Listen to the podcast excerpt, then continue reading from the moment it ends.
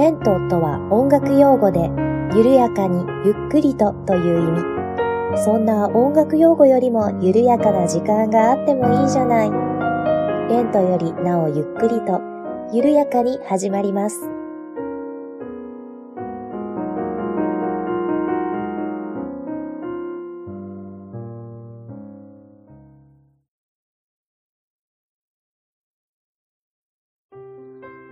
んにちは、八部九夫です。レントよりなおゆっくりと第49回目の配信です。どうぞよろしくお願いいたします。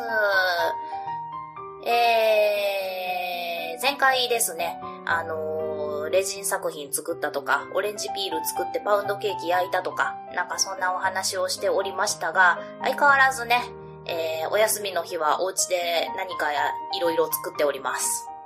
まあ、もともと、こう、何かこちょこちょ自分で作るのは好きな方だったんですけれども、まあ、今までにもね、カーディガン編んだとか、編み物しながら配信してるとか、なんかそんなお話もしてましたけれども、なんでしょうね、ストレスが溜まると何か作りたくなるんでしょうか、私は。えー、今はですね、せっせせっせとクッキーを焼いておりまして、えー、で、昨日からですね、あの、レーズンをラム酒につけておいたので、まあ、ちょっと今日はいい感じに使ってるんじゃないかなと思うので、今からね、バタークリーム作って、えー、レーズンバタークリームにして、えー、焼いたクッキーに挟んで、レーズンバターサンドを作ろうと目論んでおります。こんなん作るから太るんですよね。とも思ってしまうんですけれどもね、まあ、あまり外出できないのでね、お家の中で、こう、楽しく過ごそうと思っております。それからですね、やっぱりマスク手に入らないですよね。あの、私がね、いつも出勤するときに、こう、ドラッグストアの前通るんですけれども、そのドラッグストアね、10時開店なんですよ。でもね、8時半の時点でもう50人以上並んでまして、すっごいなぁと思いまして、そりゃあ、売り切れるわな。買えねえよな、と思いまして。ね、もうね、マスクしないわけにもいかないですし、とりあえずね、布マスク作ってみようかなと思っております。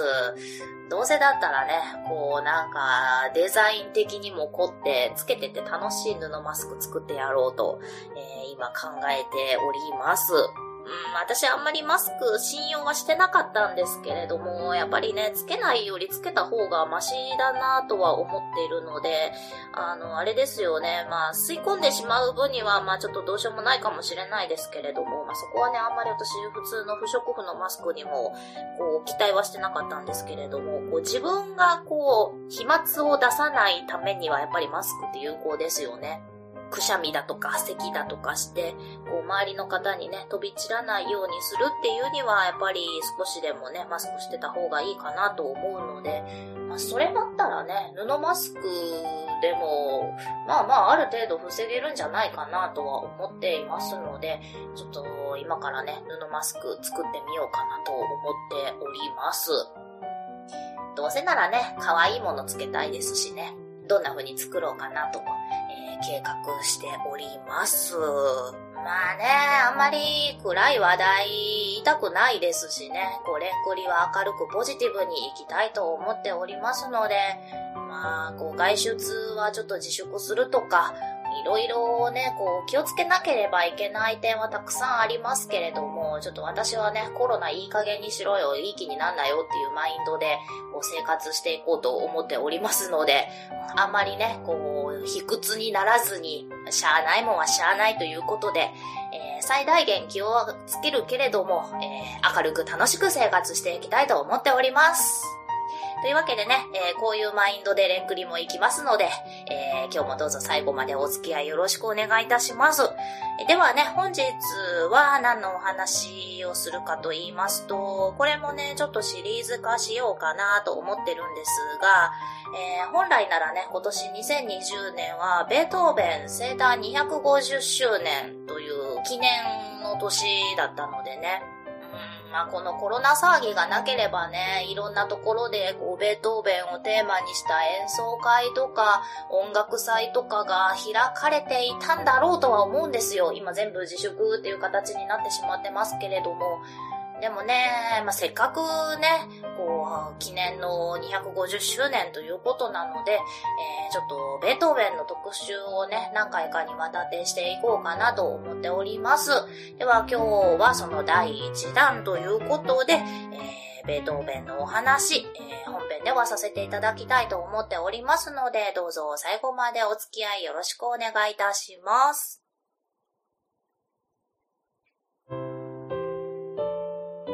はい。では、ベートーベンのお話なんですが、えー、実はですね、私、えー、ベートーベンの孫弟子の孫弟子の孫弟子の孫弟子の孫弟子の孫弟子の孫弟子の孫弟子の孫弟子ぐらいに当たります。はい。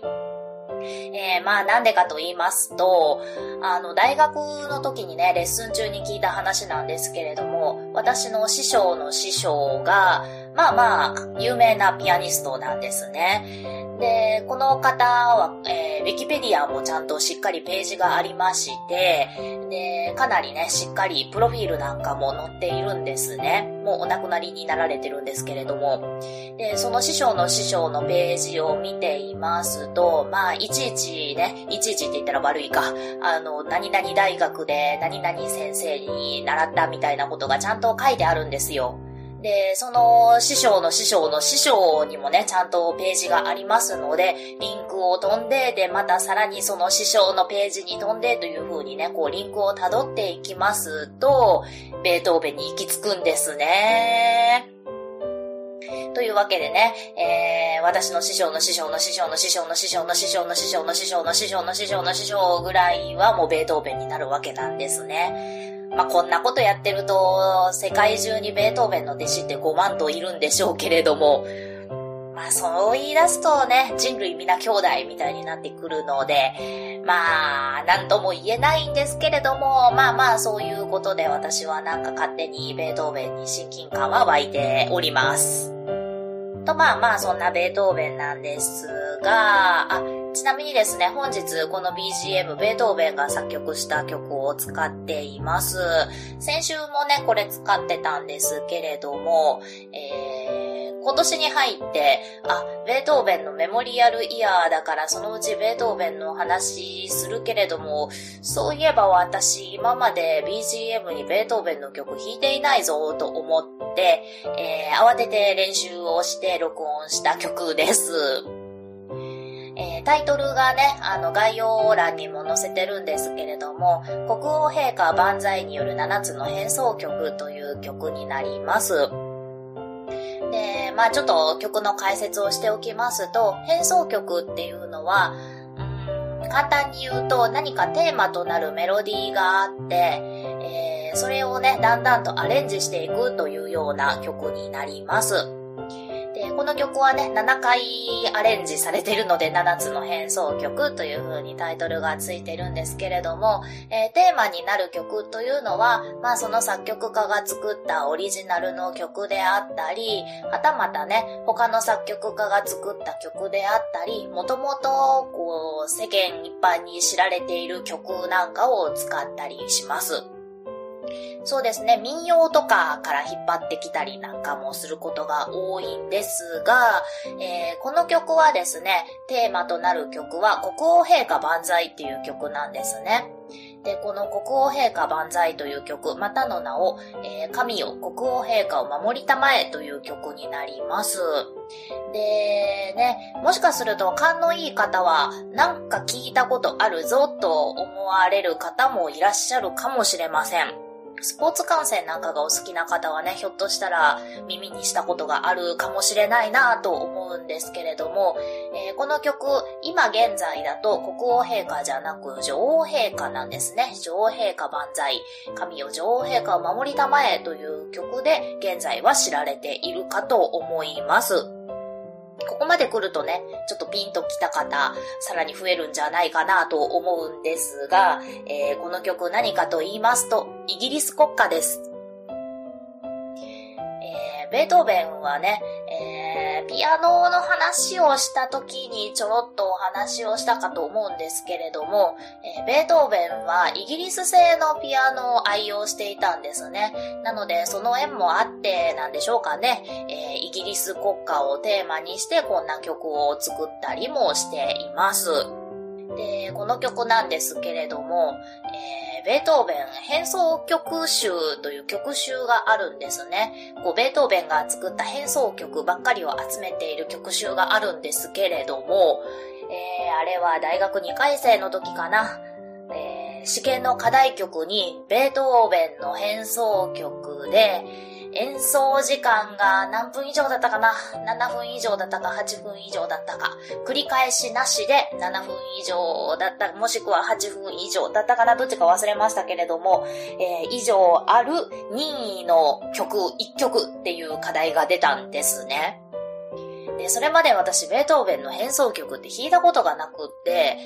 えー、もう慌てて、こう、楽器屋さんに電話をして、えー、ベートーベンの変奏曲の楽譜を取り寄せてもらって、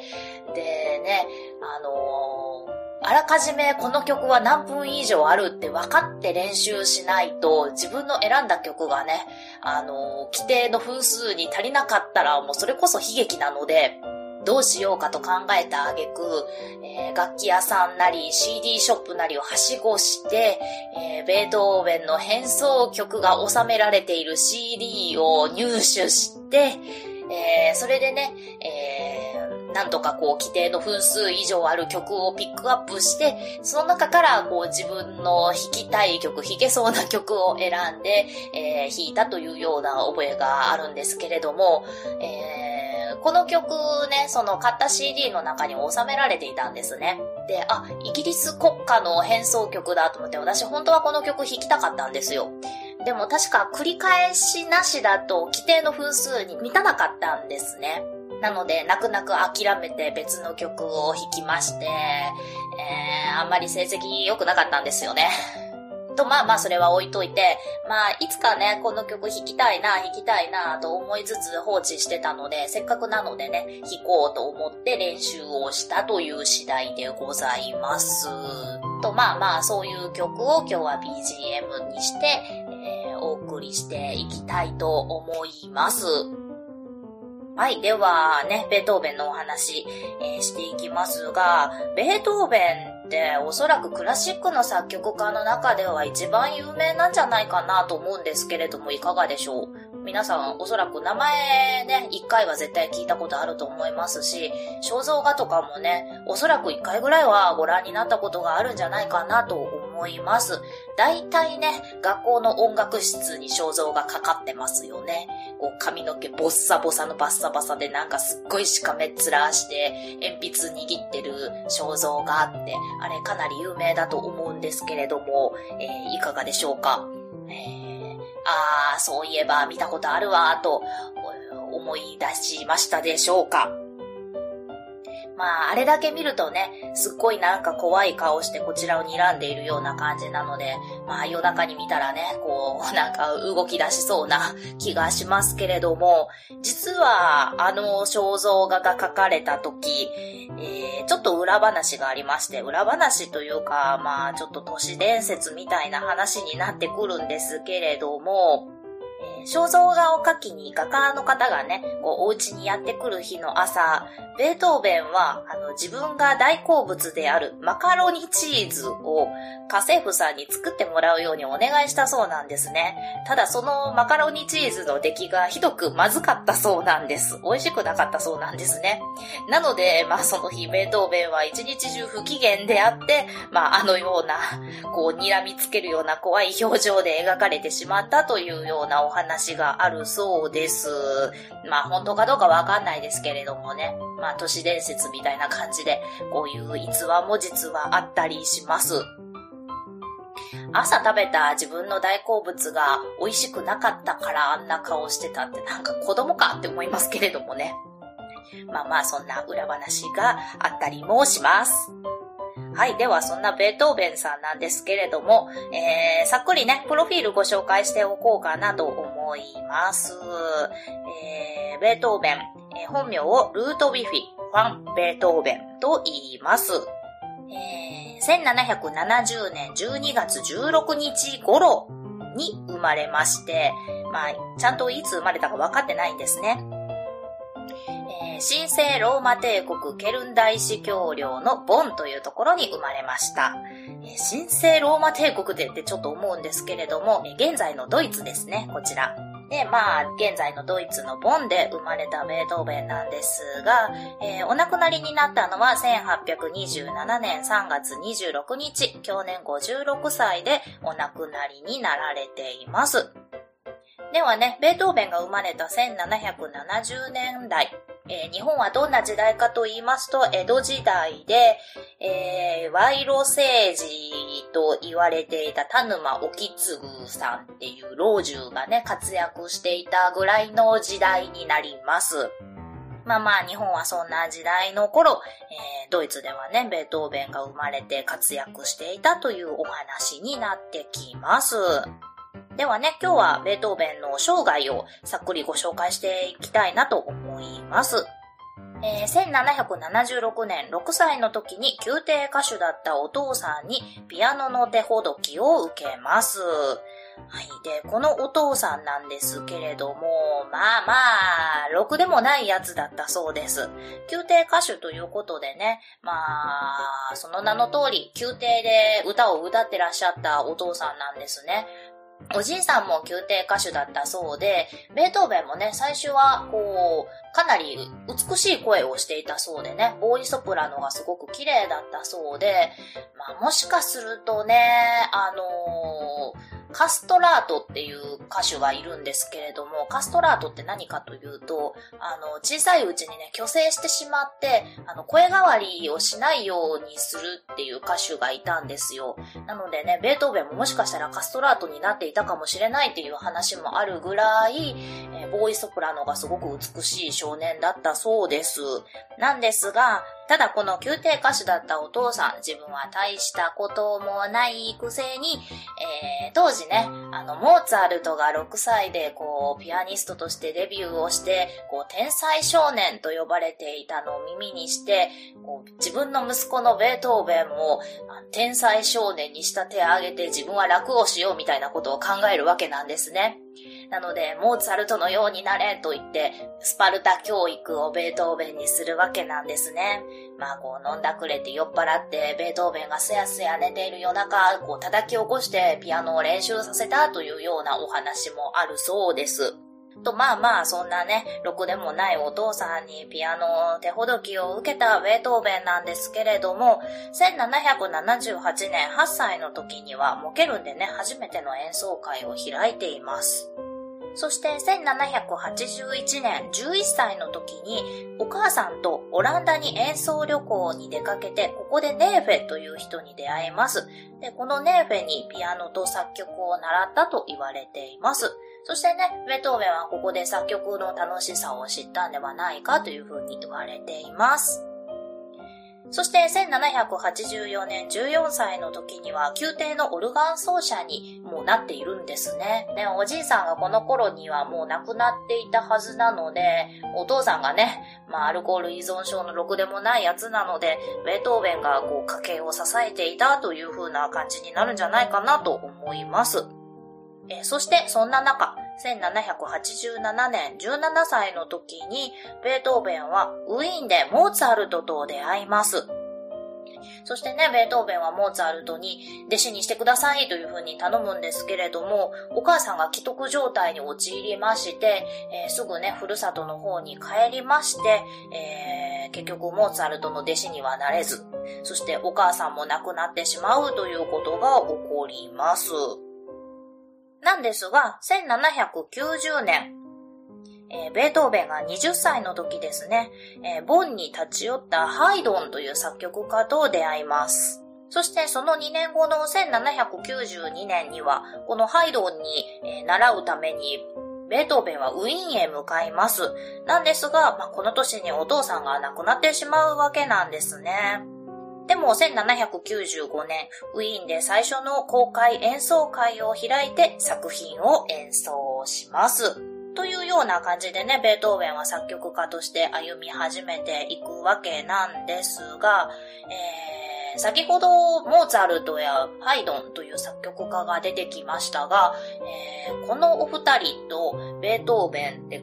一つ決定的に違うところがあるんですね。まあ、モーツァルトとベートーベンってさほど年が離れてないんですけれども、この二人は大きく差が開きます。えー、どういった差かと言いますと、モーツァルトはね、あのー、仕事場って言ったらいいのかな？もう簡単に言うと、えー、自分の職場は宮廷なんですよ。宮廷音楽家なので、あの、モーツァルトは、こう、小さい頃のマリー・アントワネットに結婚して、みたいなことを言ったっていうようなお話も残っているくらい、そういう、こう、華やかな、えー、お城での演奏というのが多いんですね。で、ハイドンも、こう、貴族向けの演奏家として活躍していた作曲家なんですけれども、えー、一番大きく違うのは、ベートーベンは、まあ、最初はね、宮廷オルガニストとして活躍はしているんですけれども、後々は、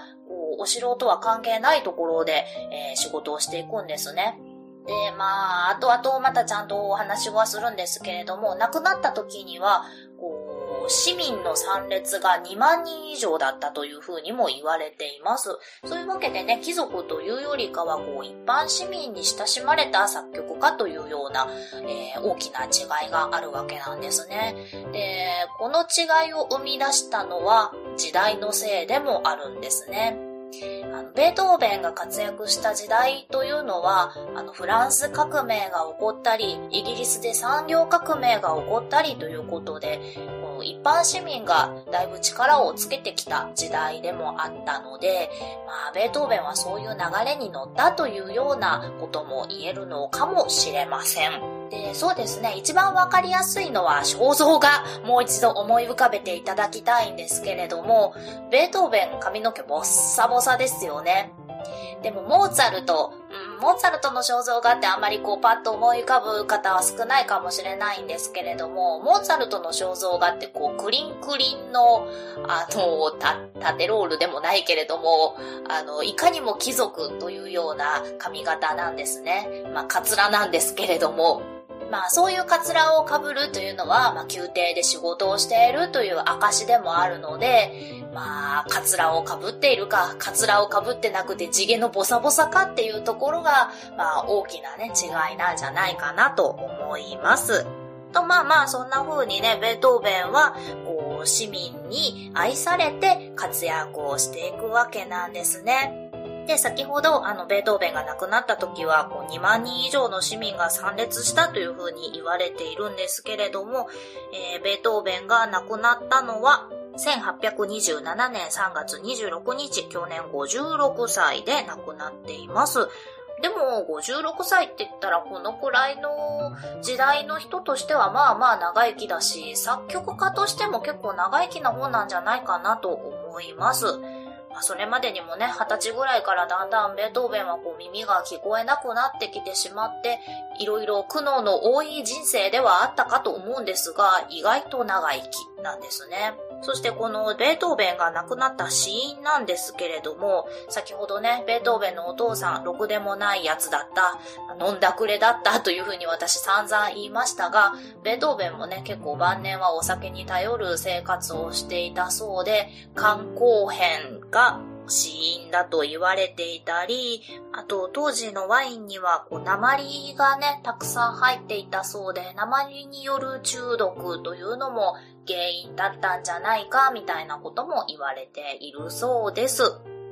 まあ皮肉なことにね、お酒によってこう自分の寿命も縮められてしまったというわけなんですね。ちなみにベートーベン、お亡くなりになったところはオーストリアのウィーンでして、えー、現在もね、ウィーン中央墓地というところに埋葬されています。というわけで今日はね、ざっくりベートーベンの生涯をご紹介してみました。まあ何回かね、ちょっとシリーズ化してベートーベンもちょっと深く掘り下げていこうかなと思っておりますので、えー、またまた、えー、お楽しみにいただければと思います。では本日はこの辺で終わっておこうかなと思います。お聴きいただきましてありがとうございました。